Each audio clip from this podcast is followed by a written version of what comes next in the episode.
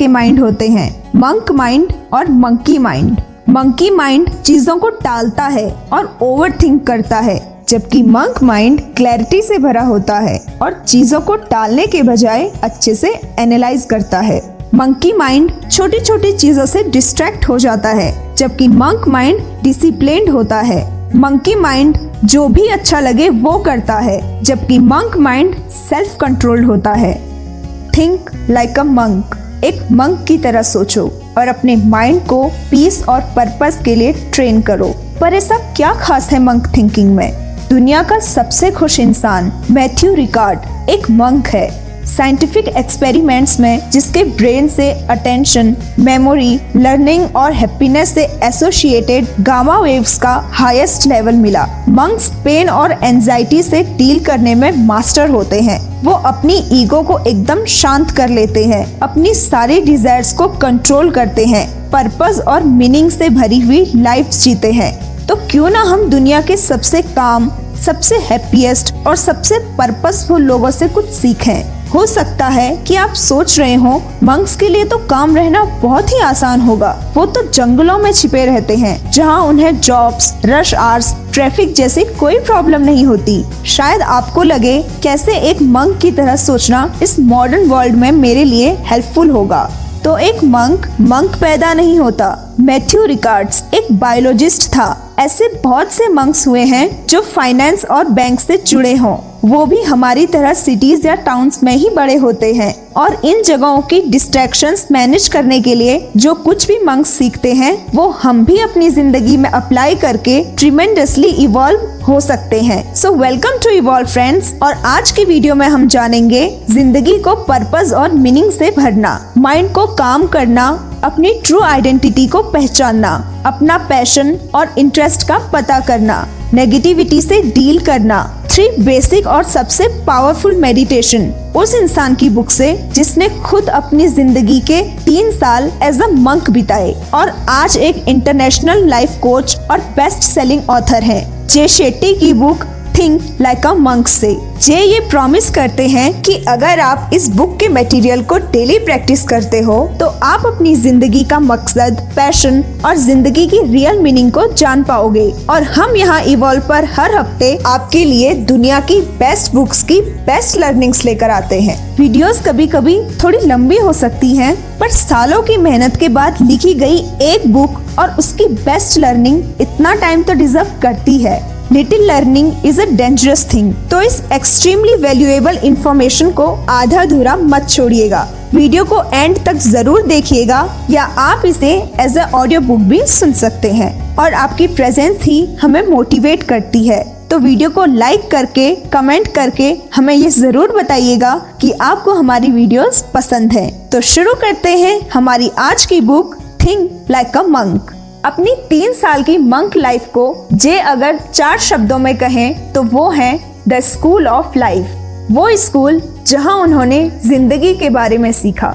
हमारा माइंड या तो हमें एलिवेट कर सकता है या बहुत नीचे खींच सकता है। और यही कारण है कि हमें मंक की तरह सोचना चाहिए, क्योंकि दो तरह के माइंड होते हैं, मंक माइंड और मंकी माइंड। मंकी माइंड चीज़ों को टालता है और ओवर थिंक करता है। जबकि मंक माइंड क्लैरिटी से भरा होता है और चीज़ों को टालने के बजाय अच्छे से एनालाइज करता है। मंकी माइंड छोटी छोटी चीज़ों से डिस्ट्रैक्ट हो जाता है, जबकि मंक माइंड डिसिप्लिन होता है। मंकी माइंड जो भी अच्छा लगे वो करता है, जबकि मंक माइंड सेल्फ कंट्रोल्ड होता है। मंकी माइंड जरा सी परेशानी होने पर अपना मकसद बदल देता है। जबकि मंक माइंड इरादे पर अडिग रहता है। मंकी माइंड डिमांडिंग और काम का क्रेडिट लेने वाला होता है, जबकि मंक माइंड डिटरमाइंड और पेशेंट होता है। मंकी माइंड सिर्फ़ प्लेजर ढूंढता है, जबकि मंक माइंड मीनिंग ढूंढता है। मंकी माइंड डर और नेगेटिविटी को एम्पलीफाई करता है और उसी के बारे में सोच सोच कर उसे बढ़ाते रहता है, जबकि मंक माइंड नेगेटिविटीज और डर को ब्रेक डाउन करता है। मंकी माइंड मल्टीटास्कर होता है और मंक माइंड एक टाइम पे एक ही काम करता है। मंकी माइंड एमलेसली एक थॉट से दूसरे थॉट पर, एक चैलेंज से दूसरे चैलेंज पर बिना कुछ सॉल्व किए जंप करते रहता है। जबकि मंक माइंड चैलेंज की गहराई तक जाकर प्रॉब्लम का रूट सॉल्यूशन निकालता है। Monkey mind complain compare criticise करता है और मंक माइंड हम्बल केयरिंग और कोलैबोरेटिव होता है। इन कंपैरिजन से आपको शायद क्लियर हो गया होगा कि हमें मंक्स की तरह क्यों सोचना चाहिए। मंक रह चुके जय शेट्टी एक ट्रेडिशनल इंडियन फैमिली में पैदा हुए थे और कॉलेज टाइम तक जय का कोई लाइफ गोल नहीं था, कोई पर्पस नहीं था। मैक्सिमम लोगों की तरह वो भी बस एक अच्छी जॉब अच्छा पार्टनर और एक खुद के घर के बारे में सोचते, जब तक वो एक इंसान से नहीं मिले थे। गोरंगा दास जय शेट्टी के गुरु। जिन्हें वो पहली बार अपने कॉलेज में मिले, जो कि वहाँ सेल्फलेस सर्विस पे स्पीच देने आए थे। उनके वर्ड्स जे के हार्ट को टच कर गए, जिनमें सबसे खास उन्हें ये स्टेटमेंट लगा, हमें वो पेड़ लगाने चाहिए, जिनकी छाव में बैठने का या जिनके फल खाने का हमारा कोई इरादा ना हो। फिर जे ने मंक लाइफ को एक्सप्लोर करना शुरू किया। कॉलेज से ग्रेजुएट होने के तुरंत बाद जे ने मुंबई में एक आश्रम ज्वाइन कर लिया। इस बुक में जे ने बार बार भगवत गीता का यूज़ किया है, जिसका मतलब है सॉन्ग ऑफ़ गॉड, जिसे सभी लोग इंडिया का वर्ल्ड को सबसे इम्पोर्टेंट गिफ्ट मानते हैं। जे ने जब आश्रम में रहना शुरू किया तो पहले दिन उन्होंने देखा कि एक 10 साल का बच्चा अपने से छोटे 5 साल के बच्चों को कुछ पढ़ा रहा था। जे उसके पास गए और पूछा कि तुम क्या कर रहे हो? तो बच्चे ने जवाब दिया, आज इनकी पहली क्लास है, जिसका मैं टीचर हूँ। तुमने अपनी पहली क्लास में क्या सीखा था? जे ने सोचकर बताया, अल्फाबेट्स और नंबर्स? तो बच्चा कहता है यहाँ हम पहली क्लास में सिखाते हैं सांस लेना। हमारी ब्रेथ एक ऐसी चीज़ है जो लाइफ की वेरी बिगनिंग से और लाइफ के एंड तक हमारे साथ रहती है। हम कहीं भी जाएँ, किसी भी सिचुएशन में हो ब्रेथ हमारे साथ है। जब हम स्ट्रेस में होते हैं तो ब्रीथिंग चेंज होती है। हम गुस्से में होते हैं तो ब्रीथिंग चेंज होती है। ब्रेथ को नेविगेट करना मैनेज करना, अगर हम सीख जाते हैं तो हम लाइफ की किसी भी सिचुएशन को नेविगेट और मास्टर कर सकते हैं। इस मास्टरी के लिए जे ब्रेथ वर्क मेडिटेशन बताते हैं, जो हम आगे जानेंगे। Part one let go identity is this dust और इज़ इट मी ये मैं हूँ या ये धूल है? मंक्स के साथ जे एक स्टोर रूम में है। आश्रम जो कि हमेशा साफ़ रहता है। ये जगह उससे बिल्कुल अलग है। धूल से भरी हुई है। सीनियर मंक जे को एक मिरर के पास लेके जाते हैं और उनसे पूछते हैं कि क्या दिख रहा है। मिरर पे धूल की मोटी परत होने की वजह से जे को अपना रिफ्लेक्शन बिल्कुल भी नहीं दिख रहा। तब सीनियर मंक एक कपड़े से धूल को हटाते हैं और इस धूल का बादल जे के चेहरे पर आता है। आँखों में और गले में बहुत चुपता है। तब सीनियर मंक कहते हैं, तुम्हारी आइडेंटिटी एक मिरर है, जो कि धूल से ढकी हुई है। पहले पहले जब तुम मिरर में देखते हो, तुम क्या हो? तुम्हारी वैल्यूज़ क्या है? ये सच छुपा हुआ होता है। मिरर को साफ़ करना भले ही अनप्लीजेंट हो, पर सिर्फ़ तब ही जब डस्ट हट चुकी हो तुम अपना ट्रू रिफ्लेक्शन देख सकते हो। हमारी आइडेंटिटी होती है दो लेयर्स की आउटर और इनर एक तो धूल की, जो कि आउटर लेयर है, और दूसरी मिरर की अपनी रिफ्लेक्टिंग लेयर जब हम खुद को जानना शुरू करते हैं मेडिटेट करना शुरू करते हैं माइंड को स्टेबल बनाना शुरू करते हैं तो एकदम से बहुत सारे डिस्टरबेंस माइंड में आते हैं, जो कि हमारी आउटर लेयर है। आउटर वर्ल्ड की आवाज़ें हैं, जो ब्रेन में सेंस ऑर्गन से एंटर हुई। ठीक वैसे ही जैसे धूल आउटर लेयर है, जिसे साफ़ करने में बड़ी इरिटेशन होती है। पर सिर्फ़ इसे साफ़ करके ही हम अपनी असलियत को जान पाएँगे। सफ़ाई से वैल्यूज़ दिखेंगी और वैल्यूज़ ही लाइफ को चलाती हैं। द मीडिया माइंड गेम जिन्हें हम देखते हैं, उससे हमारी वैल्यूज़ इन्फ्लुएंस होती है। जो न्यूज़ फ़ीड में है, वो माइंड को फ़ीड कर रहा है। जो मूवीज़ हम देखते हैं, जिन लोगों के साथ हम रहते हैं, जो सॉन्ग्स हम सुनते हैं, जो मीम्स हम पढ़ते हैं जो कुछ भी हम दिन भर देखते, सुनते, बोलते हैं, वो सारी हमारी वैल्यूज़ को, हमारी ज़िंदगी के मायनों को इन्फ्लुएंस करता है। हम जितना ज़्यादा सेलिब्रिटीज की बातें violent video games success images और डिस्टर्बिंग न्यूज़ को सुनते हैं, उतनी ही ज़्यादा हमारी वैल्यूज़ जजमेंट और कंपटीशन से भरती है।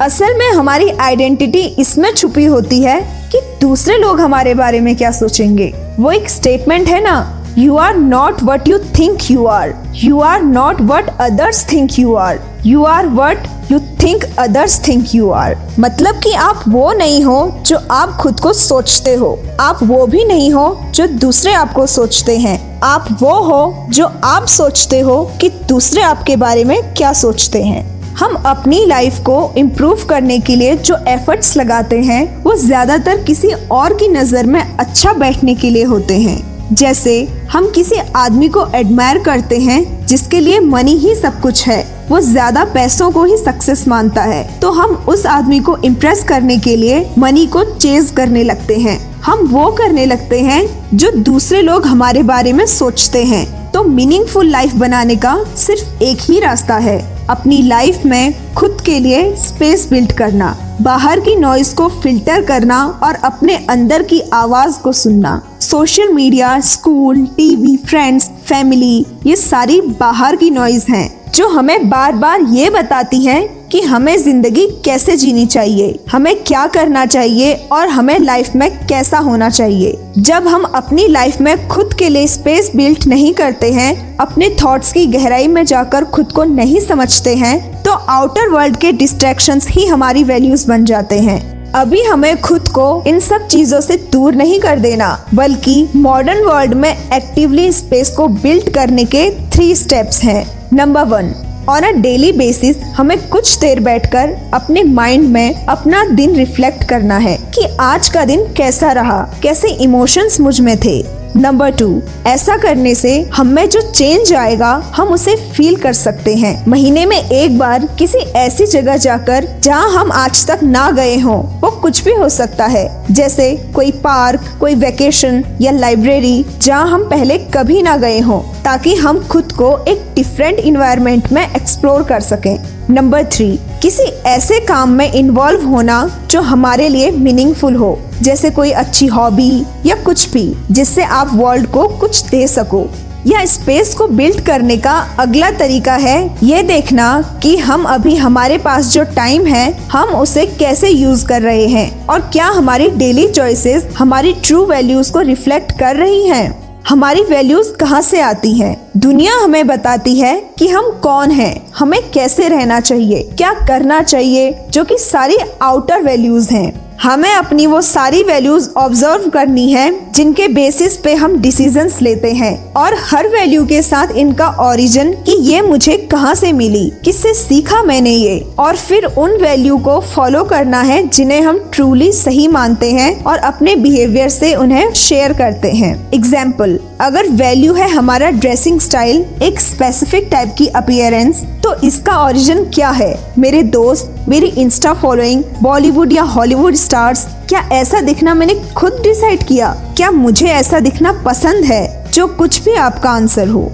लेकिन नो मैटर हम कुछ भी अपनी वैल्यूज़ माने, किसी भी चीज़ को अपनी ज़िंदगी के मायने माने, हमारे एक्शंस ही हमारी रियल स्टोरी बताते हैं। हम अपने खाली टाइम में क्या करते हैं, यह दिखाता है कि हम किस चीज़ को ज़्यादा वैल्यू देते हैं। अगर आप अपना फ्री टाइम पेरेंट्स के साथ बिताने की सोचते हो, लेकिन उस टाइम को आप वीडियो गेम्स खेलने में बिताते हो तो एक्शंस वैल्यूज़ से मैच नहीं हो रहे हैं। हमें सेल्फ एग्जामिनेशन की ज़रूरत है। इसके लिए शुरुआत हमें टाइम से करनी पड़ेगी। कैसे हम उस टाइम को बिताते हैं जब ना ही हम सो रहे हों और ना ही कुछ कर रहे हों? रिसर्चर्स से पता चला है कि हमारी लाइफ के एंड तक हम 33 इयर्स अपने बेड में गुजार देंगे, जिनमें से सात साल सिर्फ़ सोने की कोशिश करने में बीतेंगे। 11 साल हमारी ज़िंदगी के बीच जाएँगे टीवी और सोशल मीडिया में। एक साल और चार महीने एक्सरसाइज करने में और तीन से ज़्यादा साल वेकेशन में। और अगर आप एक फीमेल हो तो आप 136 डेज़ सिर्फ़ रेडी होने में ही बिता दोगे। और अगर मेल हो तो 46 डेज़ ये वैसे तो एस्टिमेट्स ही हैं, पर हमारी डेली चॉइसेस इनमें ही ऐड होती हैं। ट्राई दिस एक हफ़्ते के लिए अपने टाइम को ट्रैक करो कि इनमें से किन चीज़ों में मैंने अपना टाइम कितना बिताया है। Number one family number two friends number three health number four work number five social media और नंबर सिक्स अवर सेल्फ जिन एरियाज़ में आपने मैक्सिमम टाइम स्पेंड किया है, वो आपकी वैल्यूज़ से मैच होनी चाहिए। जैसे टाइम की वैल्यू जानी, वैसे ही हम मनी की भी जान सकते हैं। अपने एक्सपेंडिचर को देख के। कहीं हम उन चीज़ों पे खर्च ना कर रहे हों, जो हमारे लिए बिल्कुल भी वैल्यूबल नहीं है, या जो बस टेम्परेरी हैप्पीनेस हमें देते हैं। और मनी को स्पेंड करना हमने already rich dad poor dad से सीखा हुआ है। रिच हमेशा एसेट्स पे स्पेंड करते हैं, जबकि पुअर और मिडिल क्लास लाइबिलिटी पे स्पेंड करते हैं, जिन्हें वो सोचते हैं कि ये एक एसेट है। अगर आपने वो वीडियोस नहीं देखी हैं तो हमने उसकी भी चैप्टर वाइज समरी अपलोड की हुई है। मनी के सही यूज़ के लिए आप उन्हें देख सकते हैं। जहाँ हम अपना टाइम और मनी स्पेंड कर रहे हैं, वो हमारी ट्रू वैल्यूज़ को बताते हैं। हम इन्हें अपने आउटर सेल्फ के इन्फ्लुएंस से यूज़ कर रहे हैं या अपनी इनर सेल्फ के। 15 मिनट्स के लिए सोशल मीडिया स्क्रॉल करने के लिए हमारे पास काफ़ी टाइम होता है। पर 15 मिनट्स के लिए मेडिटेशन उसके लिए हमारे पास टाइम ही नहीं होता। अपनी पास्ट वैल्यूज़ को जानने के लिए हमें ये करना है। कौन से ऐसे तीन काम या चॉइसेस थी जो आपके ज़िंदगी में सबसे बुरी थी? और कौन सी ऐसी तीन सबसे अच्छी चॉइसेस आपने ली? क्यों आपने इन्हें चूज़ किया? इनसे क्या सीखा? इसे अच्छे तरीके से कैसे किया जा सकता था? इन आंसर्स को जानने के बाद अपने आंसर्स को जरा ध्यान से देखो। इन्हीं में आपकी वैल्यूज़ छुपी हुई हैं। और ऐसे ही फ्यूचर के लिए भी अपने सबसे बड़े गोल को देखो। आप अपनी ज़िंदगी को आगे कैसा देखना चाहते हो? क्या ये सब औरों के पर्सपेक्टिव से इन्फ्लुएंस्ड है? या ये आपकी खुद की चॉइस है? वैल्यू ड्राइवन डिसीज़न अगली बार जब आप अपना फ्री टाइम स्पेंड करने का डिसीज़न लो तो उससे पहले पॉज करो और सोचो, इस चॉइस के पीछे कौन सी वैल्यू है? इसमें कुछ सेकंड ही लगने हैं। और इस पॉज से आप कॉन्शियस हो जाते हो सही और गलत के लिए। जिस किसी के साथ भी आप टाइम स्पेंड करो, उसके बाद ये क्वेश्चन करो, जैसा मैं बनना चाहता हूँ, क्या इसके साथ रहने से मैं उसके करीब जा रहा हूँ या उससे दूर? आंसर क्लियर होगा और उसी पे एक्ट करना। अपने आप से पूछना जो मैं इन लोगों से सीख रहा हूँ, जो वैल्यूज़ ये मुझे दे रहे हैं, जिनसे अल्टीमेटली मेरी लाइफ बनने वाली है, ये मैं हूँ या ये धूल है? इज़ दिस जस्ट और is it me chapter two negativity इसमें हम जानेंगे खुद से अनवांटेड एटीट्यूड और इमोशंस को फ़िल्टर करना। जे जब आश्रम में थे तो उनके गुरु गोरंगा दास ने सभी मंक्स को ये टास्क दिया था। जिस किसी से भी वो मिले या अपने साथी मंक्स, जिसके साथ भी वो मैक्सिमम टाइम बिताते हैं, उनकी टेन पॉजिटिव और बाकी नेगेटिव पॉइंट्स को नोट करें। काफ़ी टाइम तक ये करने के बाद जे को रियलाइज़ हुआ, हर इंसान में जितनी कमियाँ थी, जितने नेगेटिव पॉइंट्स थे, उनसे कहीं ज़्यादा उनमें पॉजिटिव पॉइंट्स थे। और जब उन्होंने ये खुद में भी करके देखा तो पता चला कि वो बुरे से ज़्यादा अच्छे हैं। उनमें भी नेगेटिविटीज कम और पॉजिटिविटीज ज़्यादा है। हमें नेगेटिविटी आती है तीन कामों से।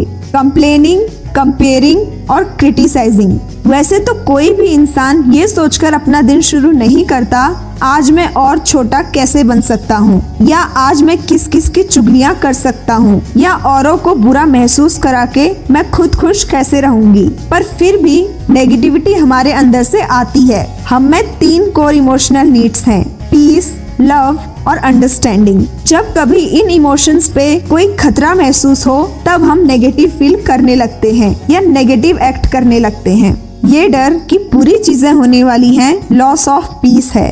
ये डर कि कोई मुझे इम्पोर्टेंस नहीं देता लॉस ऑफ़ लव है। और डिसरिस्पेक्टेड होने का डर लॉस ऑफ़ अंडरस्टैंडिंग है। और फिर ये नेगेटिव फीलिंग्स कंप्लेन कंपेरिजन या क्रिटिसिज्म के फॉर्म में हमसे बाहर निकलती हैं। नेगेटिविटी फैलती है। हम सोशल क्रिएचर्स हैं और हमें हमारी बड़ी रिक्वायरमेंट्स पीस लव और अंडरस्टैंडिंग मिलती है अपने आसपास के लोगों से। अनकॉन्शियसली हम औरों को खुश रखने की कोशिश करते हैं। रिसर्चर्स ने कंफर्म किया है कि हमारी वैल्यूज़ हमारे ग्रुप से पूरी तरह इन्फ्लुएंस होती है और जिन लोगों के साथ हम हैं, उनसे अलाइन करने के लिए हम उन्हें फॉलो भी करने लगते हैं। भले ही हमारे आसपास के लोग पूरी तरह से गलत ही क्यों ना हो। कॉलेज स्टूडेंट्स के साथ एक बार एक एक्सपेरिमेंट किया गया, जिसमें इंस्ट्रक्टर्स ने स्टूडेंट्स से कहा, वो एक विजन टेस्ट कर रहे हैं। इस एक्सपेरिमेंट में सिर्फ़ एक स्टूडेंट के अलावा हर स्टूडेंट एक एक्टर था, जिन्हें पहले से ही बताया गया था कि उन्हें क्या करना है। तो इंस्ट्रक्टर ने स्टूडेंट्स को एक टारगेट लाइन दिखाई और उसी लाइन के बगल में तीन और लाइन दिखाई और उनसे पूछा कौन सी लाइन की लेंथ टारगेट लाइन की लेंथ से मैच होती है? एक्टर स्टूडेंट्स ने जानबूझकर गलत जवाब दिया। उन्हें देखकर जो अकेला स्टूडेंट बचा था, ये जानने के बावजूद कि उनका आंसर गलत है, वो उन्हीं का जवाब रिपीट कर रहा था। इस फिनोमिनन को ग्रुप थिंक बायस कहते हैं, और ऐसा शायद आपके साथ भी स्कूल में बहुत बार हुआ हो। सही जवाब हम जानते हैं, पर सब कुछ और कहते हैं तो हम अपना सही आंसर अपने अंदर ही दबा देते हैं। इसीलिए अगर हमने खुद को गॉसिप कंप्लेंट्स और पूरी नेगेटिविटी से सराउंड किया हुआ है तो बहुत ज़्यादा चांसेस हैं कि हम भी नेगेटिव बन जाएँ। जितनी नेगेटिविटी हमारे आसपास है, उतने ही ज़्यादा नेगेटिव हम भी हैं टाइप्स ऑफ़ नेगेटिव पीपल जो कि हमारे आसपास के लोगों के नेगेटिव होने से हम भी नेगेटिव हो जाते हैं तो ये जानना ज़रूरी है कि नेगेटिव लोग कैसे होते हैं। जैसे जैसे हम नेगेटिव लोगों के टाइप जानेंगे, आप भी जरा रिलेट करना, क्या आपकी लाइफ में भी ऐसे लोग हैं? नेगेटिव पीपल की कैटेगरी में सबसे पहले आते हैं कंप्लेनर्स ये वो लोग हैं जो हर छोटी छोटी बात पे कंप्लेन करते रहते हैं। ऐसा नहीं हुआ, वैसा नहीं हुआ, ये ऐसा क्यों है? लाइफ में हाँ प्रॉब्लम्स होती हैं, पर ऐसी भी नहीं कि उनका सॉल्यूशन ही ना हो। और कंप्लेनर्स एंडलेसली अपनी प्रॉब्लम्स की ही शिकायत करते रहते हैं। बजाय सॉल्यूशन ढूँढने के। नेगेटिव पीपल की सेकंड कैटेगरी में आते हैं कैंसलर जो कॉम्प्लीमेंट एक्सेप्ट तो करते हैं, पर उसे स्पिन कर देते हैं। अगर इनसे कहा जाए कि आज तुम बहुत अच्छे लग रहे हो तो वो कहेंगे मतलब कि मैं कल बुरा दिख रहा था। नेगेटिव पीपल की थर्ड कैटेगरी में आते हैं कैजुअलिटीज जो सोचते हैं कि दुनिया उनके साथ नहीं है, और हमेशा अपनी प्रॉब्लम्स के लिए दूसरों को ही दोषी ठहराते हैं। नेगेटिव पीपल की फोर्थ कैटेगरी में आते हैं क्रिटिक्स जो औरों को जज करते हैं उनके डिफरेंट ओपिनियन पे या उनके पास कोई ओपिनियन ना होने पे। नेगेटिव पीपल की फिफ्थ कैटेगरी में आते हैं कमांडर्स जो खुद की लिमिट्स को अपनी ज़िंदगी की आखिरी हकीकत मान लेते हैं, पर औरों पे प्रेशर डालते हैं सक्सेसफुल होने के लिए। नेगेटिव पीपल की सिक्स कैटेगरी में आते हैं कॉम्पिटिटर्स जो खुद को औरों से कंपेयर करते हैं, फिर खुद को और अपनी चॉइसेस को कंट्रोल करते हैं, औरों के सामने अच्छा लगने के लिए। ये इतने दर्द में रहते हैं कि औरों को नीचे लाना चाहते हैं। खुद की नज़र में खुद को ही छोटा देखते हैं और खुद को एक भी चीज़ के लिए अप्रिशिएट नहीं कर पाते। नेगेटिव पीपल की सेवंथ कैटेगरी में आते हैं कंट्रोलर्स जो सब कुछ मॉनिटर करने की कोशिश करते हैं, अपने फ्रेंड्स से लेकर अपने पार्टनर तक। ये हर किसी को अपने हिसाब से चलाना चाहते हैं। हर किसी से अपने हिसाब से टाइम स्पेंड करवाने में लगे रहते हैं। अब आप इस लिस्ट के साथ खेल सकते हो और नोटिस कर सकते हो उन सारे नेगेटिव लोगों को जो भी आपकी लाइफ में है। या हो सकता है कि हम ही इनमें से एक हों। इसका सलूशन जे बताते हैं, जब वो पहली बार आश्रम गए थे, तब उनके टीचर गोरंगा दास ने कहा अपने इस नए घर को घर की तरह नहीं, बल्कि एक हॉस्पिटल की तरह देखो। यहाँ हर किसी की अपनी कोई ना कोई डिज़ीज़ है। इवन डॉक्टर भी बीमार पड़ता है। यहाँ कोई परफेक्ट नहीं है। बस सबको खुद पर अपनी अपनी डिज़ीज़ के हिसाब से काम करना है। औरों को उनकी डिज़ीज़ पे जज नहीं करना है। किसी को भी परफेक्ट एक्सपेक्ट नहीं करना है। न ही खुद को परफेक्ट सोचना है। तो बजाय इसके कि हम नेगेटिव्स को जज करें, हमें चार्ज को न्यूट्रलाइज करना है पॉजिटिविटी को बढ़ा के या इवन नेगेटिविटी को रिवर्स करके। एक्सटर्नल नेगेटिविटी को रिवर्स करना। जो नेगेटिव बिहेवियर्स अभी हमने जाने, हमें उनके बेसिस पे एक्सटर्नल नेगेटिविटी को आइडेंटिफाई करके रिवर्स करना है। और इसके लिए हमें सबसे पहले एक ऑब्जर्वर बनना है। किसी नेगेटिव सिचुएशन या कॉन्फ्लिक्ट में एक कदम पीछे लेकर। खुद को उस मोमेंट के इमोशनल चार्ज से अलग करना है। फिजिकली नहीं इमोशनली नेगेटिविटी किसी की पहचान नहीं। ये बस एक गुण है, जिसे हम बदल सकते हैं। कोई हमें हर्ट करता है तो इसका मतलब है वो खुद भी हर्ट है। हमें उस सिचुएशन में रिस्पॉन्ड नहीं करना। बस समझना है, उसका दुख ओवरफ्लो हो रहा है। उसे हेल्प की ज़रूरत है। दलाई लामा ने कहा है, अगर तुम किसी की मदद कर सकते हो तो करो, पर अगर नहीं तो एटलीस्ट उन्हें और दुखी मत करो। किसी की हेल्प तभी करनी चाहिए जब हम उस काम में खुद प्रोफेशनल हो। हम किसी डूबते हुए को तभी बचा सकते हैं जब हम खुद एक प्रोफेशनल स्विमर हो। अगर हमें खुद नॉर्मली स्विम करना आता है और हम गहरे पानी में डूब रहे किसी को बचाने जाएँ तो वो हमें भी अपने साथ ले डूबेगा। किसी की हेल्प करने की डिज़ायर ईगर ड्रीवन है। अपने इस इमोशन को खुद को कंट्रोल करने की ताकत मत दो। मदद तभी करो जब आपके पास वो नेसेसरी स्किल्स और टाइम हो। वरना तब बहुत फ्रस्ट्रेशन आती है जब लोग तुम्हारी ब्रिलियंट एडवाइस को सुनकर उस पर एक्ट नहीं करते। तो हमें ऐसे लोगों को जाने देना है। जैसे हमने पहले चैप्टर में जाना था लेट गो पर जब हमारे दोस्त या फैमिली मेंबर इन्वॉल्व हो जाएँ तो उन्हें कैसे जाने दें? तब हमें हमारी दूसरी स्ट्रेटेजी का यूज़ करना है। द 25-75 प्रिंसिपल मतलब अपनी लाइफ के हर नेगेटिव पर्सन के लिए खुद को तीन पॉजिटिव लोगों से सराउंड करना। या अगर हम नेगेटिव को छोड़ नहीं सकते तो उसे रिड्यूस करने के लिए दिन का मैक्सिमम 75 परसेंट टाइम पॉजिटिव लोगों के साथ बिताना है। उनके साथ ग्रो करना है। ज़रूरी नहीं कि हमारे रियल इन्वायरमेंट में ही वर्चुअल इन्वायरमेंट में भी हम 75 परसेंट टाइम पॉजिटिव लोगों के साथ ग्रो करने के लिए दे सकते हैं। जैसे बुक्स पढ़ना या उन लोगों से सीखना जो आज लाइफ एक्सपीरियंसेस शेयर करते हैं और उनकी सीख को अपनी ज़िंदगी में उतारते जाना। ये करना है 75 परसेंट टाइम और बाकी 25 परसेंट टाइम नेगेटिव हो भी तो डोमिनेंट पॉजिटिव ही है।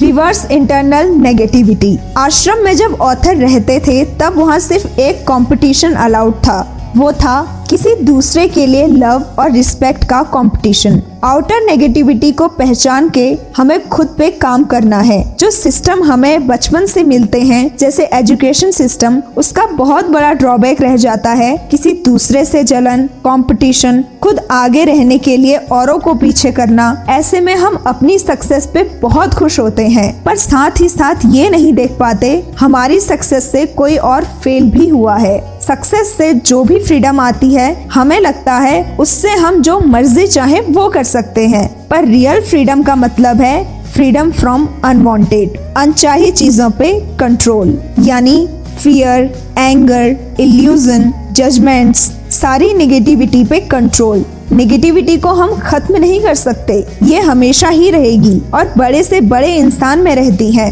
पर डिफरेंस जो आता है, वो है चॉइस का कि हम अपनी जलन, डर ईगो के थॉट्स पे कैसे रिस्पॉन्ड करते हैं। Spot stop swap the grass is greener where you arouse it घास वहाँ ज़्यादा हरी होती है जहाँ हम ज़्यादा ध्यान देते हैं। नेगेटिविटी से डील करने का फाइनल स्टेप है अपने अंदर या अपने इन्वायरमेंट में पहले इसे स्पॉट करना और फिर स्टॉप इमोशनली रुक जाना है। खुद को सोचने का स्पेस देना है और सोचकर सही डिसीज़न लेकर स्वॉप अगर अपने अंदर नेगेटिव इमोशन है तो कुछ अच्छा सोचकर उसे स्वॉप कर दो। अगर इन्वायरमेंट में है तो उससे दूर होकर किसी अच्छे के साथ जाकर उसे स्वॉप कर दो। जब हम औरों के मिस फॉर्चून के बारे में जानने के लिए एक्साइटेड नहीं होते हैं, बजाय इसके उनकी सक्सेस पे हमें खुशी होती है, तब हम हील करना शुरू करते हैं। चैप्टर थ्री फियर डर।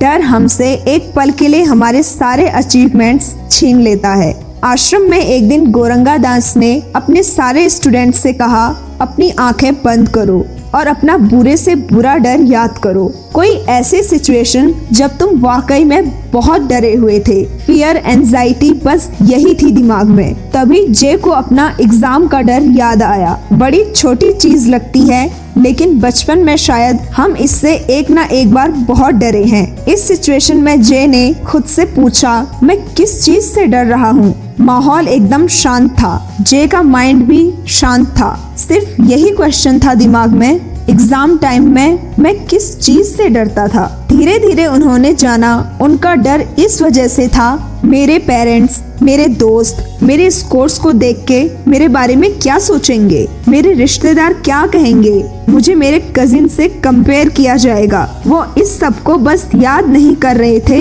बल्कि ये डर अभी भी उन्हें महसूस हो रहा था, जैसे वो बिल्कुल उसी सिचुएशन में हो। जिस सिचुएशन में थोड़ा और डीप गए फिर से पूछा, मैं वाकई में किस चीज़ से डर रहा हूँ? फिर उन्हें अपने डर की जड़ का पता चला। वो इस बात से डरते थे कि मैं अपने पेरेंट्स को खुश नहीं कर पाऊँगा। इसी से आधे घंटे पहले जे को लगा, वो किसी चीज़ से नहीं डरते। पर जब जरा खुद को जाना तो पता चला कि उनका बचपन का डर अब भी उनके साथ था। फिर उन्होंने सीखा अपने डर को सही तरीके से यूज़ करना। Use fear as a tool to arise. Imagine करो कि आप एक घर में आराम से सो रहे हो और वहाँ अचानक से आग लग जाए। स्मोक डिटेक्टर बीप कर रहा है। इमीडिएटली आप बहुत डर गए हो, क्योंकि सिग्नल ने अपना काम किया, जो आपका अटेंशन लेने के लिए था। आपको स्मोक की स्मेल आ रही है। तो अब आप अपनी फैमिली को लेकर घर से बाहर निकलोगे राइट ये है फेयर का बेस्ट यूज़ करना। आपने ऐसा नहीं किया कि स्मोक अलार्म को सुनने के बाद क्विकली कोई सही स्टेप लेने के बजाय आप दौड़कर स्मोक डिटेक्टर के पास गए, उसकी बैटरी निकाल दी और आराम से सो गए। ऐसा करने पर आप इमेजिन कर सकते हो कि इससे प्रॉब्लम सिर्फ़ बढ़ेगी ही। पर फिर भी यही काम हम अपने डर के साथ करते हैं। सही रिस्पांस देने के बजाय हम सिचुएशन को टाल देते हैं या उसे दफनाने की कोशिश करते हैं। अगर हम उस सिग्नल से ना सीखें जो हमें अलर्ट कर रहा है तो हमें प्रॉब्लम के रिज़ल्ट से सीखना ही पड़ेगा, जो कि उतना सही नहीं है। और अगर हम अपना फियर फेस करें तो हम स्ट्रोंगर ही बनते हैं। एज अ मंक जे ने एक सिंपल ब्रीथिंग एक्सरसाइज सीखी, अपने डर को मैनेज करने की। जैसे स्टेज पर अगर कभी परफॉर्म करना हो, उससे पहले डर की वजह से बढ़ती हार्ट बीट एक बड़े ग्रुप को एड्रेस करने से पहले का डर, किसी बड़े रूम में बहुत से लोगों के सामने अकेले बोलना जॉब इंटरव्यू का डर, जब भी हम डर में होते हैं तो सबसे पहले हार्ट बीट और ब्रीथिंग बढ़ती है। इसे ओवरकम करने के लिए हमें फोर की काउंटिंग तक स्लोली इनहेल करना है। अपनी ब्रीथ को फिर अगले फोर की काउंटिंग के लिए होल्ड करना है। फिर धीरे से सांस बाहर छोड़नी है फोर या उससे ज़्यादा की काउंटिंग तक। ये बहुत पावरफुल टेक्निक है। साइंटिफिकली डीप ब्रीदिंग हमारे नर्वस सिस्टम के एक पार्ट को एक्टिवेट करती है, जिसे वेगस नर्व कहते हैं। इसका एक्टिवेशन पूरी बॉडी में रिलैक्सेशन रिस्पॉन्स स्टिम्युलेट करता है। कंट्रोल्ड ब्रीदिंग का सिंपल एक्ट एक स्विच को फ्लिप करने जैसा है, जो हमारे नर्वस सिस्टम को रेस्ट और डाइजेस्ट की स्टेट में डाल देता है, जिससे माइंड और बॉडी काम होते हैं। चैप्टर फोर इंटेंशन जब दिल और दिमाग एक हारमोनी में होते हैं, तब कुछ भी इम्पॉसिबल नहीं होता। हमारे दिमाग में, हमारी आइडियल लाइफ की रिलेशनशिप्स की, हम अपना टाइम कैसे स्पेंड करते हैं, क्या अचीव करना चाहते हैं, इस सब की एक इमेज होती है। और हमें लगता है कि ये सारी चीज़ें हमें खुश करेंगी। पर अब हम जानेंगे क्या है जो इन एम्बिशंस को ड्राइव करता है और क्या हैप्पीनेस राइट टारगेट है। जे जिस आश्रम में थे, वहाँ दो लोकेशंस थी। एक दिन सीनियर मंक जे के साथ कुछ और मंक्स को दूसरी जगह ले गए और वहाँ चलते चलते वो उन्हें कुछ ग्रेट मंक्स से मिला रहे थे और उनके अचीवमेंट्स बता रहे थे।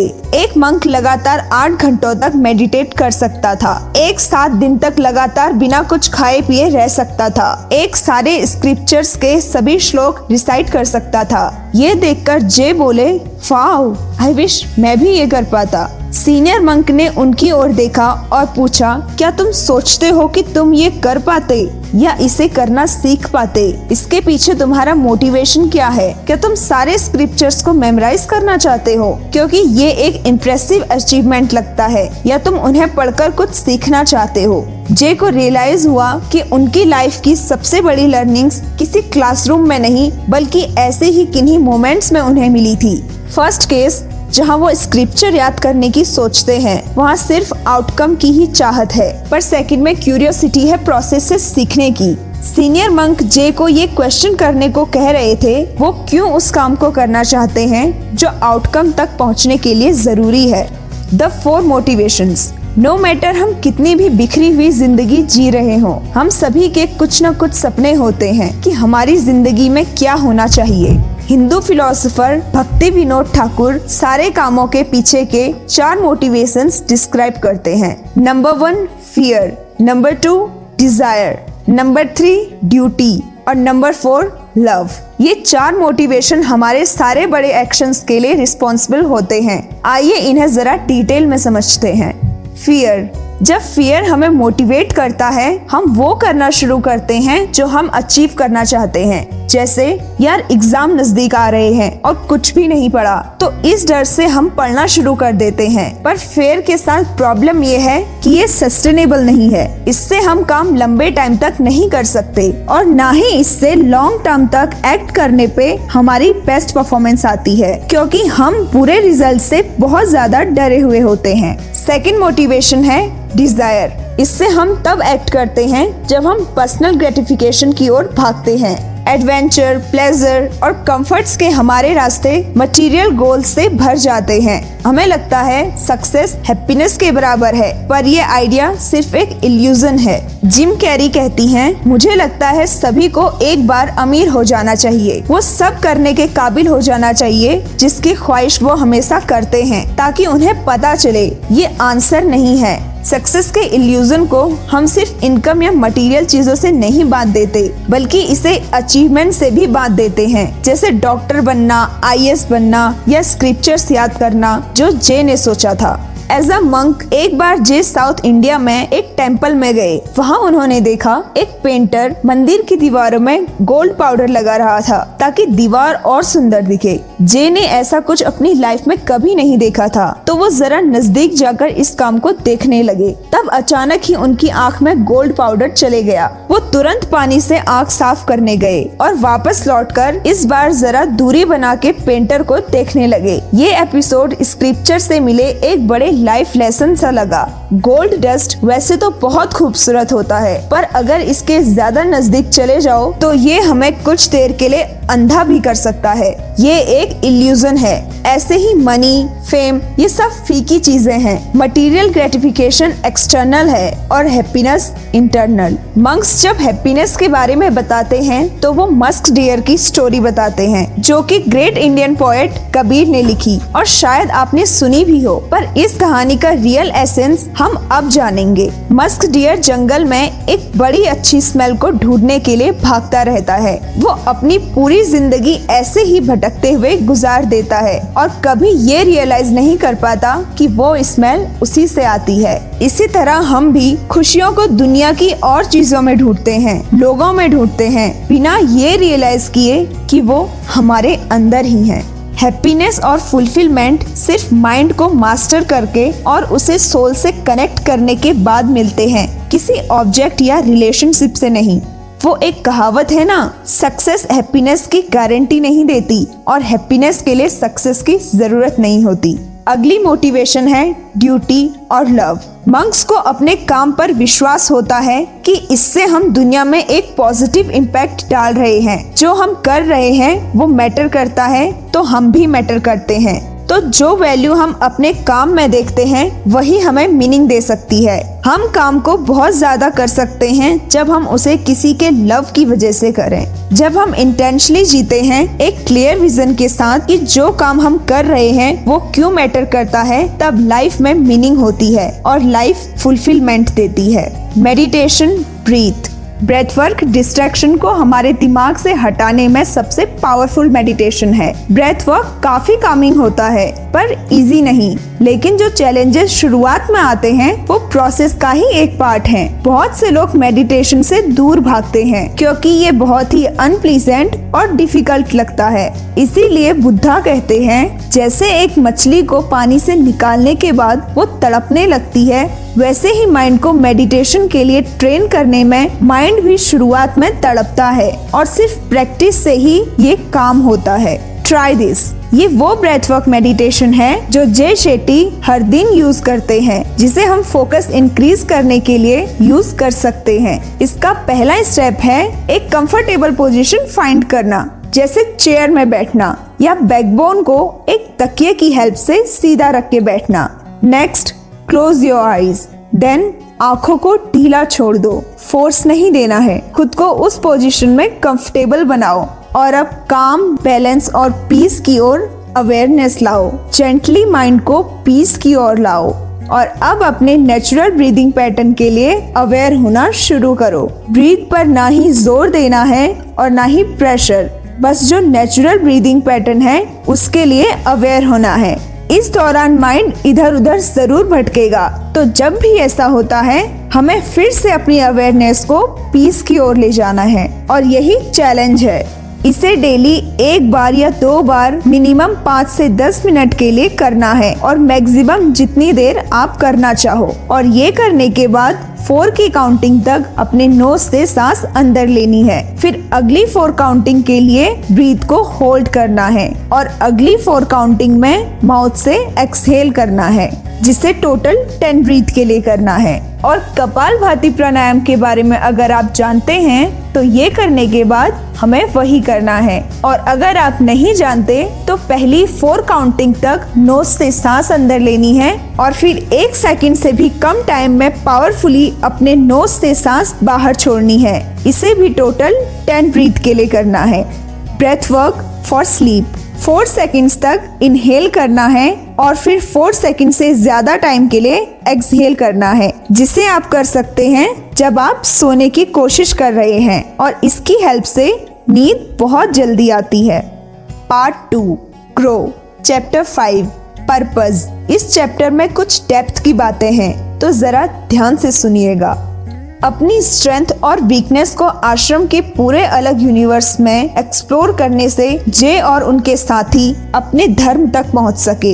ये कोई रिलीजियस धर्म की बात नहीं हो रही है। ये एक संस्कृत वर्ड है, जिसे किसी और लैंग्वेज के एक सिंगल वर्ड से एक्सप्लेन नहीं किया जा सकता। इसे हम अपनी कॉलिंग कह सकते हैं। धर्म, वर्ण और सेवा का कॉम्बिनेशन है। वर्ण को हम पैशन या स्किल कह सकते हैं और सेवा का मतलब है दुनिया की जरूरतों को समझना और सेल्फलेसली दूसरों के अच्छे के लिए काम करना। जब हमारे नेचुरल टैलेंट्स और पैशन यानी कि वर्ण यूनिवर्स की जरूरतों से मैच होते हैं और हमारा पर्पस बन जाते हैं, तब हम हमारे धर्म में जी रहे होते हैं और अपने धर्म में जीना ही फुलफिलमेंट का इकलौता रास्ता है। डिस्कवरिंग धर्मा जे लिखते हैं, एक दिन मैं बर्तन धो रहा था और तभी एक सीनियर मंक मेरे पास आए और बोले, हम चाहते हैं कि इस हफ़्ते तुम एक क्लास लो। और टॉपिक भगवत गीता का ये श्लोक है कि ग्रेट आदमी जो भी काम करता है, कॉमन इंसान उसके फुट स्टेप्स को फॉलो करता है और वो अपने कामों से जो भी सीख दुनिया को देता है, पूरी दुनिया उसे फॉलो करती है। मैंने इस पर बोलने के लिए एग्री किया और अब बर्तन धोने के बाद मैं ये सोच रहा हूँ कि मैं क्या बोलूँगा। ज़्यादातर सारे गुरु एग्ज़ाम्पल से समझाते हैं। मैं कैसे समझाऊँगा?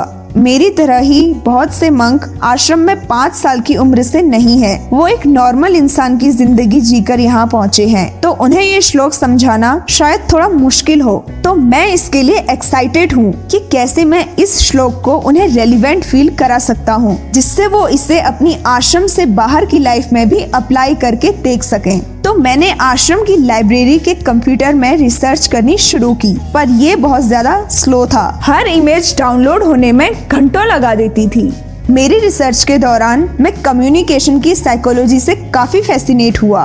हमारी क्लास एक मीडियम साइज़ रूम में होती थी और जब मैंने अपनी बात पूरी की तो मुझे पता चला कि मुझे अपने आइडियाज़ शेयर करना अच्छा लगता है। मैंने ये इंजॉय किया जितना कि मैंने इस पर रिसर्च करना इंजॉय किया और मंक्स ने मुझे अप्रिशिएट भी किया और एक दो ने ये भी पूछा कि मैंने ये प्रिपेयर कैसे किया। जब मैं इस सेटिस्फेक्शन का आनंद ले रहा था, तब मुझे अपना धर्म रियलाइज़ होना शुरू हुआ। पढ़ना नॉलेज के साथ एक्सपेरिमेंट करना और बोलना। हर किसी का अपना अलग नेचर होता है, जिससे उनकी अपनी स्ट्रेंथ और वीकनेस होती है। धर्म का मतलब है इस नेचुरल इंक्लिनेशन को उन कामों पे यूज़ करना, जिनमें हम अच्छे हैं, और इससे औरों को सर्व करना। काम की प्रोसेस के लिए हम पैशनेट होने चाहिए, और एग्जीक्यूशन स्किलफुल होना चाहिए, और औरों का रिस्पॉन्स अच्छा होना चाहिए कि तुम इस काम को बेहतरीन तरीके से करते हो। और ये है एक मैजिक फॉर्मूला धर्म के लिए। Passion plus expertise plus usefulness equals to dharma. अगर हम काम से खुश सिर्फ़ तब हैं जब लोग तारीफ़ करते हैं तो इसका मतलब है कि हम काम के लिए पैशनेट नहीं है। और अगर हम अपने पैशन और स्किल्स में इंडल्ज हैं, पर कोई रिस्पॉन्ड नहीं करता तो हमारा पैशन बिना पर्पस के है। इन दोनों में से एक भी चीज़ मिसिंग हो तो हम अपने धर्म में नहीं है। अपने धर्म को जानने में टाइम लगता है, और ये सिर्फ़ काम करके पता चलता है। खुद को काम में जुटाना पड़ता है। अलग अलग काम करने पड़ते हैं। और काम इस मेंटेलिटी से नहीं करने कि मुझे तो पता करना है कि मुझे क्या अच्छा लगता है, या मैं किस काम में अच्छा हूँ। क्योंकि एक दो बार में अगर कोई काम अच्छा लगता है तो फिर बाद बाद में वही चीज़ बोर करने लगती है। मन ही नहीं होता उस काम को करने का।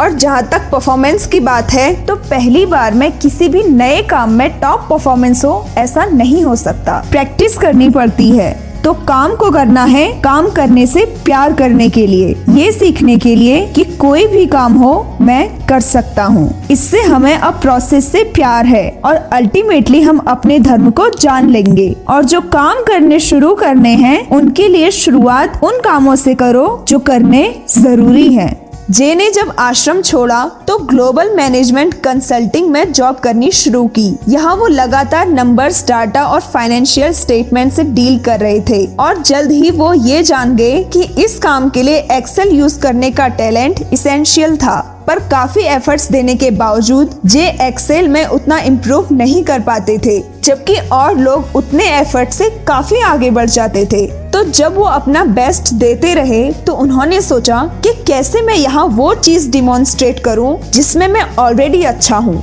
जे का पैशन था विस्टम मेडिटेशन और ज़िंदगी के बारे में बताना। तो उन्होंने अपने साथ काम करने वालों को एक माइंडफुलनेस क्लास का ऑफ़र दिया। कंपनी के लीडिंग मैनेजर ने भी ये क्लास अटेंड की और उन्हें ये इतना पसंद आया कि उन्होंने जे को एक कंपनी वाइड समर इवेंट में माइंडफुलनेस और मेडिटेशन के बारे में बताने के लिए कहा। और जब वो दिन आया तो जे को पता चला कि उनकी स्पीच सीईओ और विल ग्रीनवुड एक रग्बी लीजेंड की स्पीच के बीच में है। वो बैठकर बस यही सोच रहे थे कि ये क्या हो गया? सब मुझ पर हंसने वाले हैं। मैंने क्यों अपनी बॉस की बात मान ली? और स्पीकर्स अपने फ़ील्ड की टॉप में हैं। और मैं मैं कहीं नहीं। अगले थॉट्स इस बारे में आने लगे कि मैंने क्या प्लान किया है बोलने को। और मैं इसे कैसे डिलीवर करने वाला हूँ? और फिर उन्होंने अपनी ब्रीदिंग एक्सरसाइज की। खुद को काम किया और स्टेज में जाने से बस दो सेकंड पहले सोचा जस्ट बी योर सेल्फ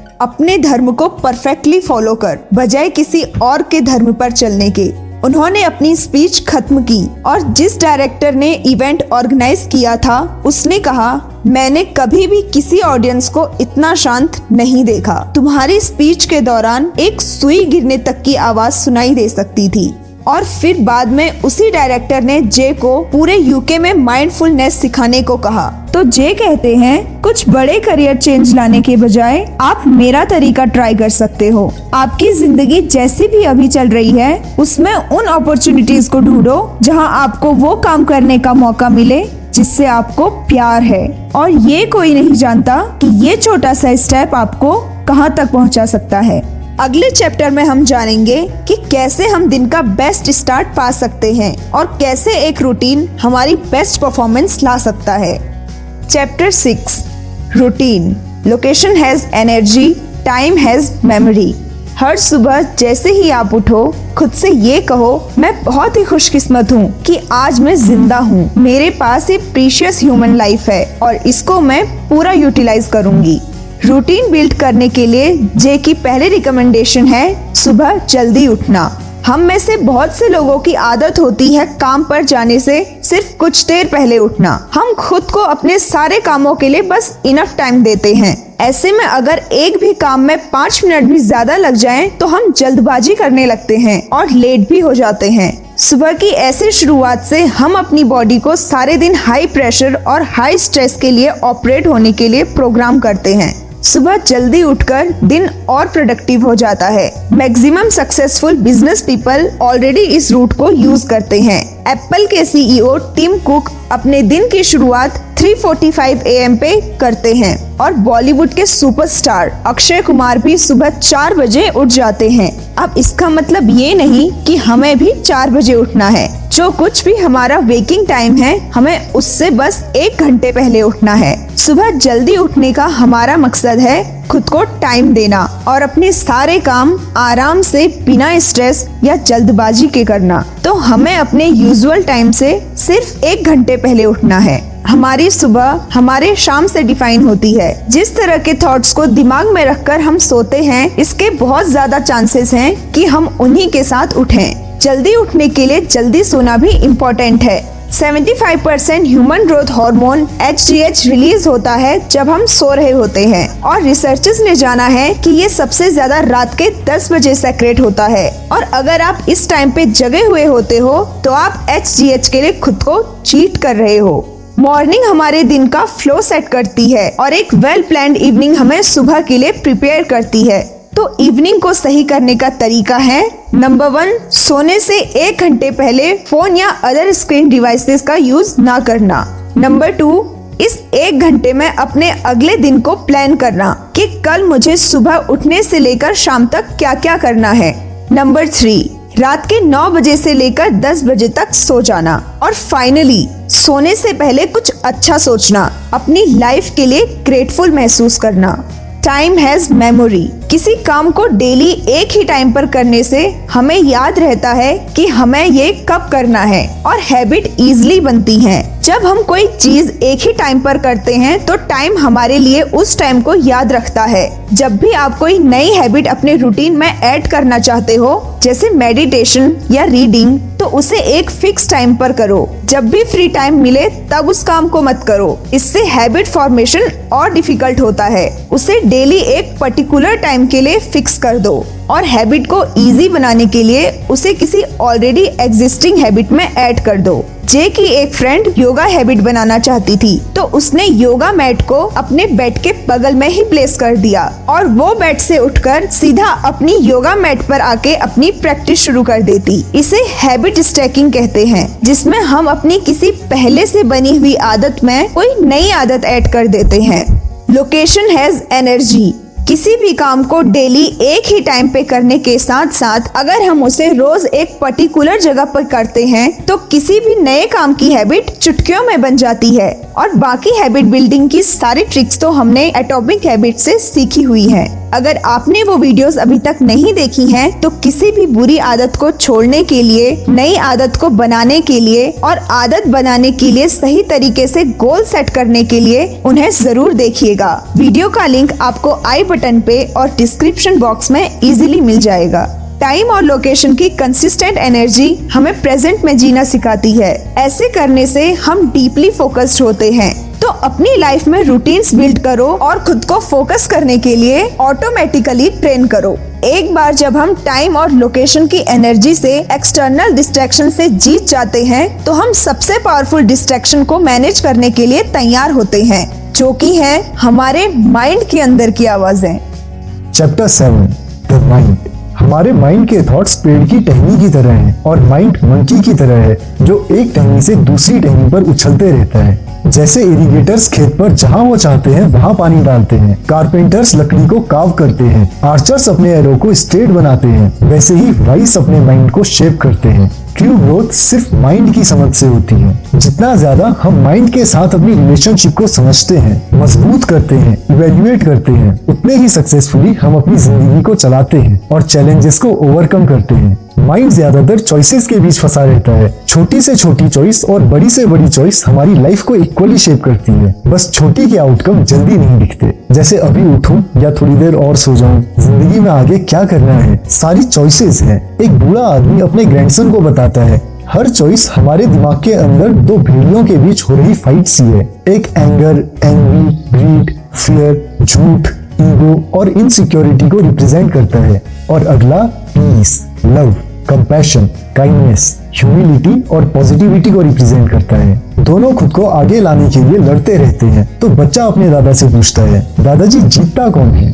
तो दादा आंसर देते हैं जिसे हम ज़्यादा खाना खिलाते हैं। बच्चा पूछता है, हम इन्हें खाना कब खिलाते हैं? कैसे खिलाते हैं? तो दादा बताते हैं, जो हम देखते हैं, सुनते हैं, जिनके साथ हम टाइम बिताते हैं, अपने फ्री टाइम में जो हम करते हैं, अपनी एनर्जी और अटेंशन को जहाँ देते हैं, वही सब इन भेड़ियों का खाना है। भगवत गीता कहती है, जिसने अपने माइंड को जीत लिया है, उसके लिए माइंड उसका बेस्ट फ्रेंड है और जो इस काम में फेल हो जाता है, उसके लिए उसका माइंड उसका सबसे बड़ा दुश्मन है। जो दो तरह के माइंड होते हैं मंकी माइंड और मंक माइंड इनमें मंकी माइंड एक बच्चे की तरह है और मंक माइंड एक अडल्ट है।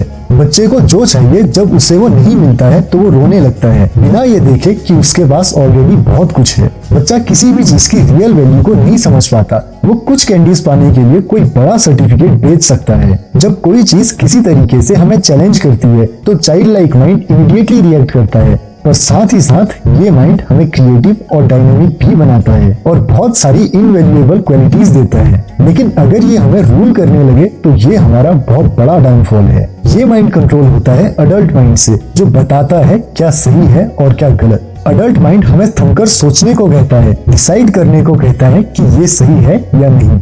इंटेलिजेंट पेरेंट्स समझते हैं कि क्या बच्चे के लिए ज़रूरी है और क्या वो चाहता है और डिसाइड करते हैं कि इसके लिए लॉन्ग टर्म में क्या फ़ायदेमंद है। पेरेंट्स अगर बच्चे पर ध्यान ना दें तो वो अपनी मनमर्जी से चलने लगता है। और अगर पेरेंट्स को ज़्यादा ही कंट्रोलिंग हो तो बच्चा और बुरा बन जाता है। तो माइंड को समझने का पहला स्टेप है अपने अंदर की आवाजों के लिए अवेयर हो जाना। खुद को पेरेंट और माइंड को बच्चा समझना।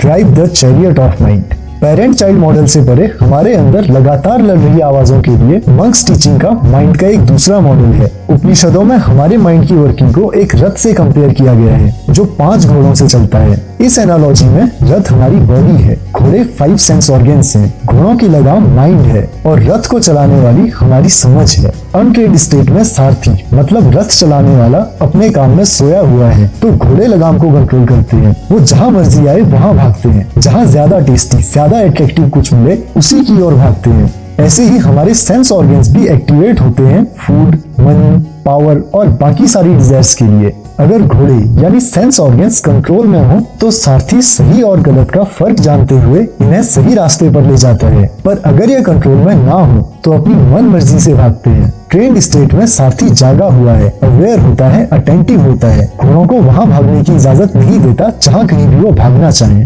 सारथी घोड़ों को सही डायरेक्शन में ले जाने के लिए माइंड की लगाम का यूज़ करता है। और इस सही डायरेक्शन में जाने के लिए सिर्फ़ एक काम हमें करना है, अपने सेंस ऑर्गन्स को मास्टर करना है। क्योंकि ऐसा करने से ही माइंड कंट्रोल होगा। और माइंड को पूरी तरह से कंट्रोल करने के लिए भगवत गीता की सीख से हमने ऑलरेडी एक डेडिकेटेड वीडियो बनाई हुई है। अपने सबसे पावरफुल इंस्ट्रूमेंट को मास्टर करने के लिए उसे ज़रूर देखिएगा। वीडियो का लिंक आपको आई बटन पे मिल जाएगा।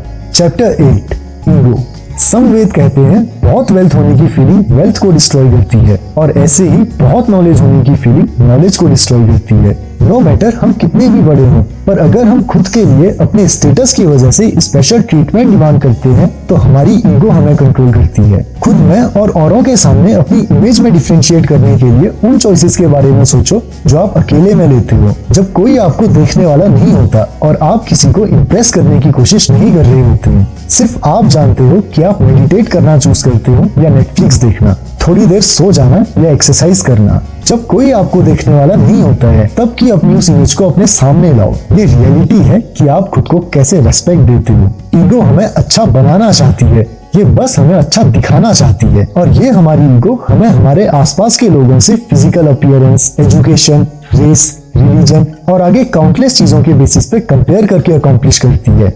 जजमेंट एक जेन स्टोरी है चार मंक्स के बारे में, जो एक साथ सात दिन और सात रातों के लिए पूरे साइलेंस में मेडिटेट करने का डिसीज़न लेते हैं। पहला दिन अच्छा बीतता है, पर जैसे ही शाम होने लगती है तो पहला मंक इम्पेशेंट हो जाता है, क्योंकि जिस मंक को लैंप जलानी थी, वो अभी तक अपने ध्यान में मग्न है। काफ़ी देर हो जाती है और पहले मंक से अब रहा नहीं जाता है तो वो दूसरे से कहता है, तुम लैंप्स क्यों नहीं जलाते हो? सेकेंड मंक उसकी ओर मुड़कर कहता है, तुमने साइलेंस को तोड़ा। तो इतने में तीसरा मंक बोलता है, बेवकूफो, तुम दोनों ने साइलेंस तोड़ दिया है। फिर चौथा मंक अपने साथियों की ओर देखता है, और एक प्राउड स्माइल उसके चेहरे पर आती है, और वो कहता है लगता है कि सिर्फ़ मैं ही हूँ जो एंड तक शांत रहा। स्टोरी में हर मंक ने एक दूसरे को जज किया और ऐसा करने से वो खुद पे ही गिल्टी हुए। ये जजमेंट का नेचर है। ये हम पर ही पलट कर वार करता है। और जब कभी भी हम किसी और को नीचा दिखाने की कोशिश करते हैं तो दूसरा आदमी भले ही नीचे गिरे ना गिरे, हम ज़रूर नीचे गिर जाते हैं। जब हम खुद को औरों से ऊँचा दिखाने की कोशिश करते हैं, सबसे आगे दिखाने की कोशिश करते हैं तो जब हमारी कमजोरियाँ सबके सामने आती हैं, तब उस ईगो के पास डिफेंस के लिए कुछ नहीं बचता, जो अब तक हमें बताती थी कि हम ही सबसे ब्रिलियंट हैं। ईगो का सॉल्यूशन है ह्यूमिलिटी ईगो दो तरफा होती है। एक बार को वो हमें बताती है कि हम ही सबसे अच्छे हैं और अगले ही पल में वो दिखाती है कि हम सबसे बुरे हैं। दोनों ही सिचुएशंस में हमारी रियलिटी हमसे छुपी हुई है। ह्यूमिलिटी ये जानने में है कि इन दोनों एक्सट्रीम्स के बीच क्या है। मैं कुछ चीज़ों में अच्छा हूँ और कुछ में उतना अच्छा नहीं हूँ। ये ह्यूमिलिटी है। ह्यूमिलिटी हमें हमारी वीकनेस को समझने में हेल्प करती है और इम्प्रूवमेंट कराना चाहती है। हम अपनी पहचान को जानने के लिए और गहराइयों में जा रहे हैं, जिससे हम एक मीनिंगफुल लाइफ जी सकेंगे। ये बहुत सारी ग्रोथ है और अचानक से नहीं होगी। तो खुद की इस ग्रोथ में हेल्प करने के लिए हमें अपनी मेडिटेशन में विजुअलाइजेशन को ऐड करना है। पास्ट को हील करने के लिए और फ्यूचर के लिए प्रिपेयर होने के लिए विजुअलाइजेशन परफेक्ट वे है।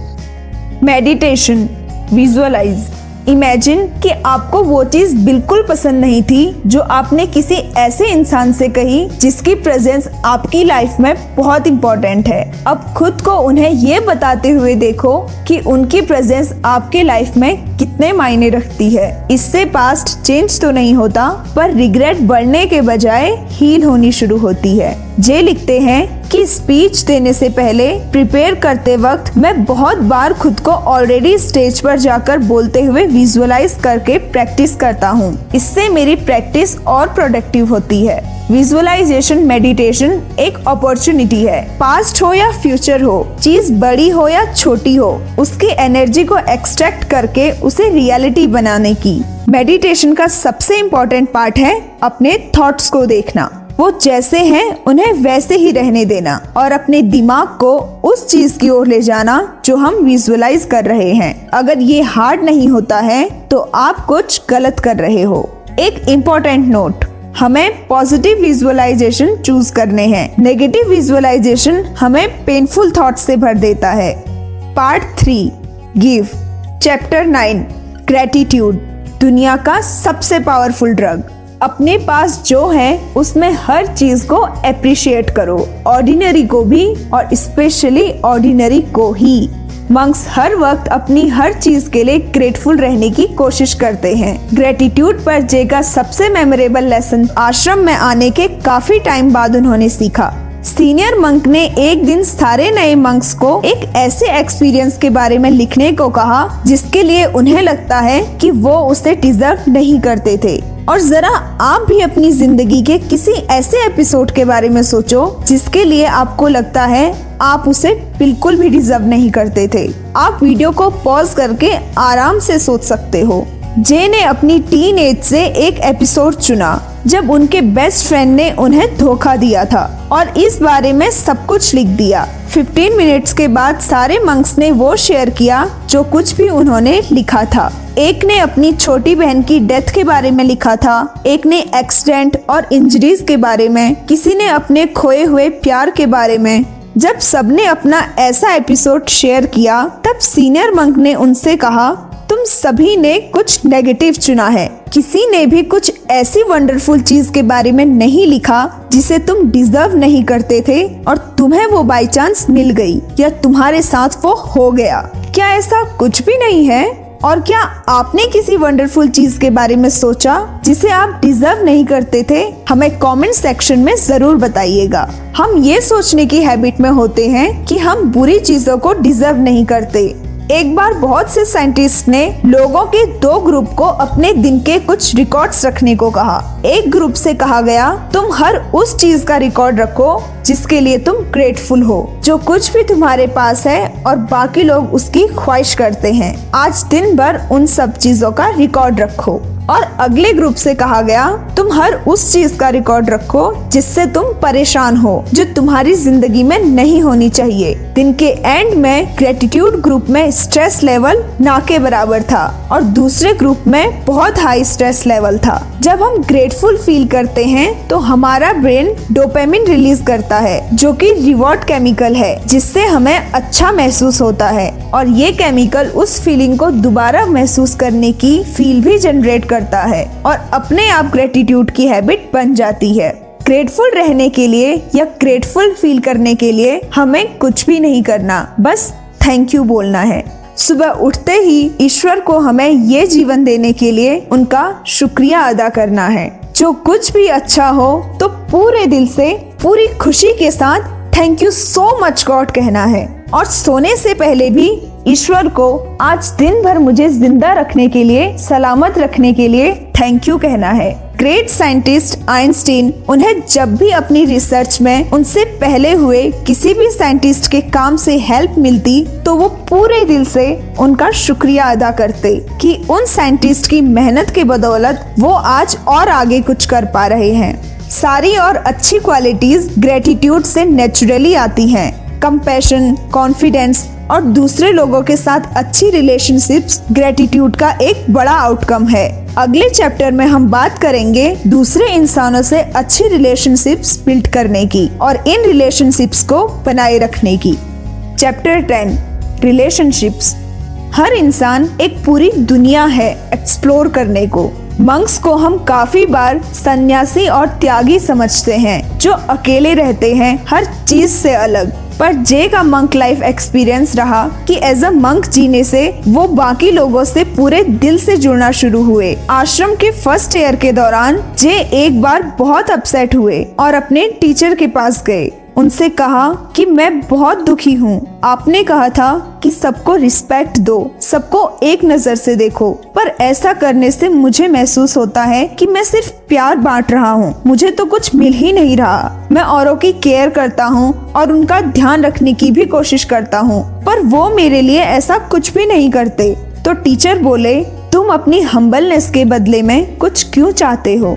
ये बात हमेशा याद रखो, जब भी तुम कोई भी एनर्जी बांटते हो, जैसे लव हेट एंगर या काइंडनेस वो तुम्हें ज़रूर वापस मिलेगी। लव एक सर्कल की तरह है। अगर तुम इसे बांटना शुरू करो तो ये वापस आता ही है। प्रॉब्लम तुम्हारी एक्सपेक्टेशंस के साथ में है। तुम्हें लगता है कि तुम्हें लव और रिस्पेक्ट उसी इंसान से मिलेगी, जिसे तुम ये बांट रहे हो।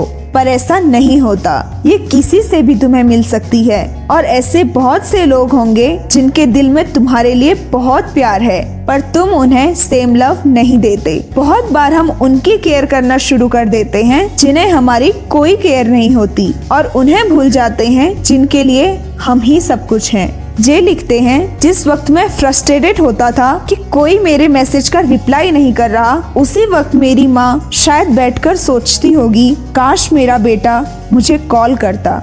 हमेशा ये याद रखो कि अलग अलग लोगों के लिए अलग अलग टाइम में तुम भी एक सीज़न हो, एक रीजन हो और एक लाइफ टाइम फ्रेंड हो। और जो रोल तुम दूसरों की लाइफ में प्ले करते हो, ज़रूरी नहीं कि दूसरे भी तुम्हारी लाइफ में वो ही रोल प्ले करें। हम सभी बायोलॉजिकली आपस में कनेक्टेड हैं, केमिकली अर्थ से और बाकी यूनिवर्स से कनेक्टेड हैं। तो ज़िंदगी में ट्रू मीनिंग पाने के लिए हमें आउटर वर्ल्ड की ओर बढ़ना पड़ेगा।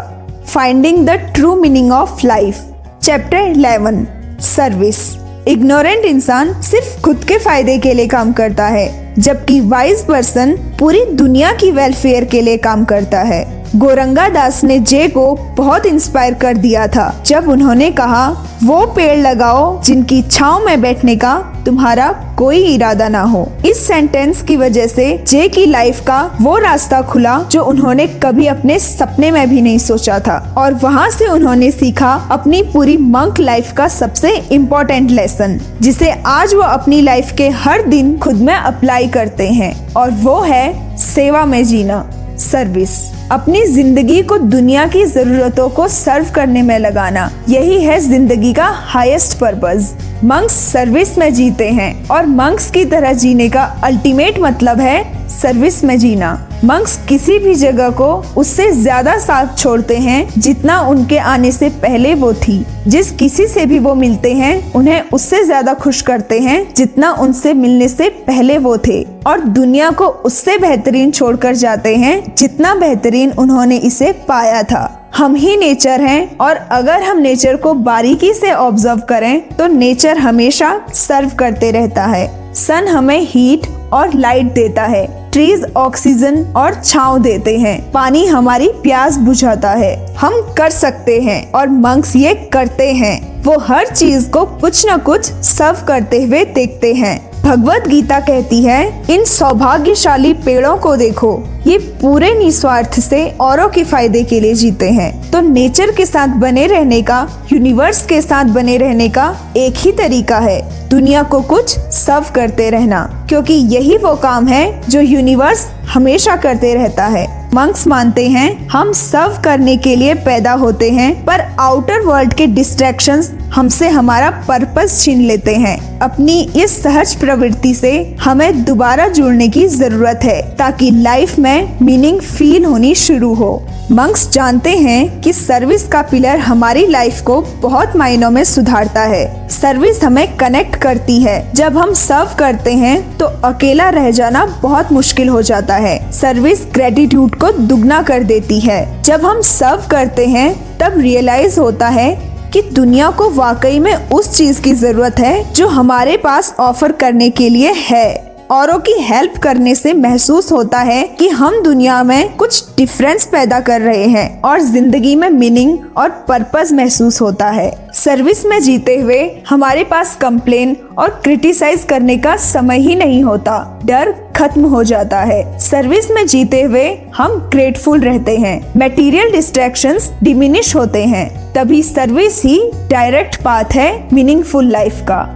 Meditation chant legendary inventor Nikola Tesla ने कहा था, अगर तुम यूनिवर्स के सीक्रेट्स जानना चाहते हो तो एनर्जी फ्रीक्वेंसी और वाइब्रेशन के टर्म्स में सोचो। साउंड हमारे माइंड को चलाती है। कोई सॉन्ग हमें पुरानी यादों में डुबा देता है। कोई हमारा डांस मोड ऑन कर देता है और कोई हमें इमोशनल कर देता है। शब्दों में वैसे ही पावर होती है और ये हमारी दुनिया को देखने के पर्सपेक्टिव को शेप करते हैं। तो जब हम चैंट करते हैं, हम खुद एनर्जी जनरेट करते हैं। साउंड मेडिटेशन हमें हमारी सोल से और यूनिवर्स से कनेक्ट करता है। मंक्स साउंड की पावर को मास्टर करते हैं। कुछ अफर्मेशन और मंत्रास को अपने मेडिटेशन के दौरान बार बार रिपीट करके। सबसे पुराना और सबसे पावरफुल मंत्रा है, ओम। और इसकी चैंटिंग हमें अपने मेडिटेशन में ऐड करनी है। मेडिटेशन के एंड में हमें इसे तीन बार, सात बार या इससे आगे जितना आप चैंट कर सको, उतने बार बोलना है और बस अपनी आवाज़ को सुनना है।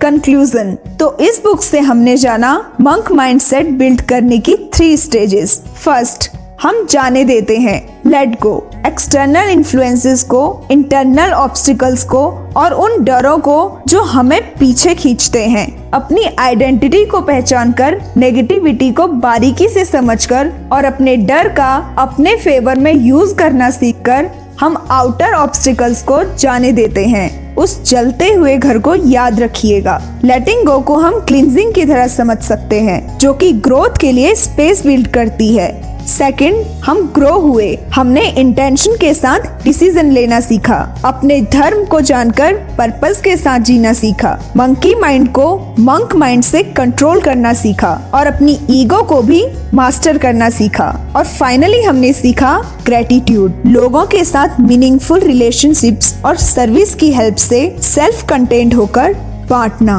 और इसी के साथ हमने जाने थ्री बेसिक और सबसे powerful meditation breath work visualization और साउंड आई होप कि इस बुक ने आपको इंस्पायर किया होगा और अब आप अपनी ज़िंदगी के लिए एक फ्रेश स्टार्ट प्लान करोगे। इस बुक से बस इतना ही। आई होप कि आपको ये नॉलेज वैल्यूएबल लगी हो और आप इसे अप्लाई ज़रूर करोगे। At the end it's all about love तो वीडियो को अपने फ्रेंड्स की ग्रोथ के लिए उन्हें शेयर ज़रूर कीजिएगा। और साथ ही साथ इसे लाइक और चैनल को सब्सक्राइब करके बेल आइकन को प्रेस करके ऑल पे क्लिक ज़रूर कीजिएगा। And most importantly thanks a lot for watching या लिसनिंग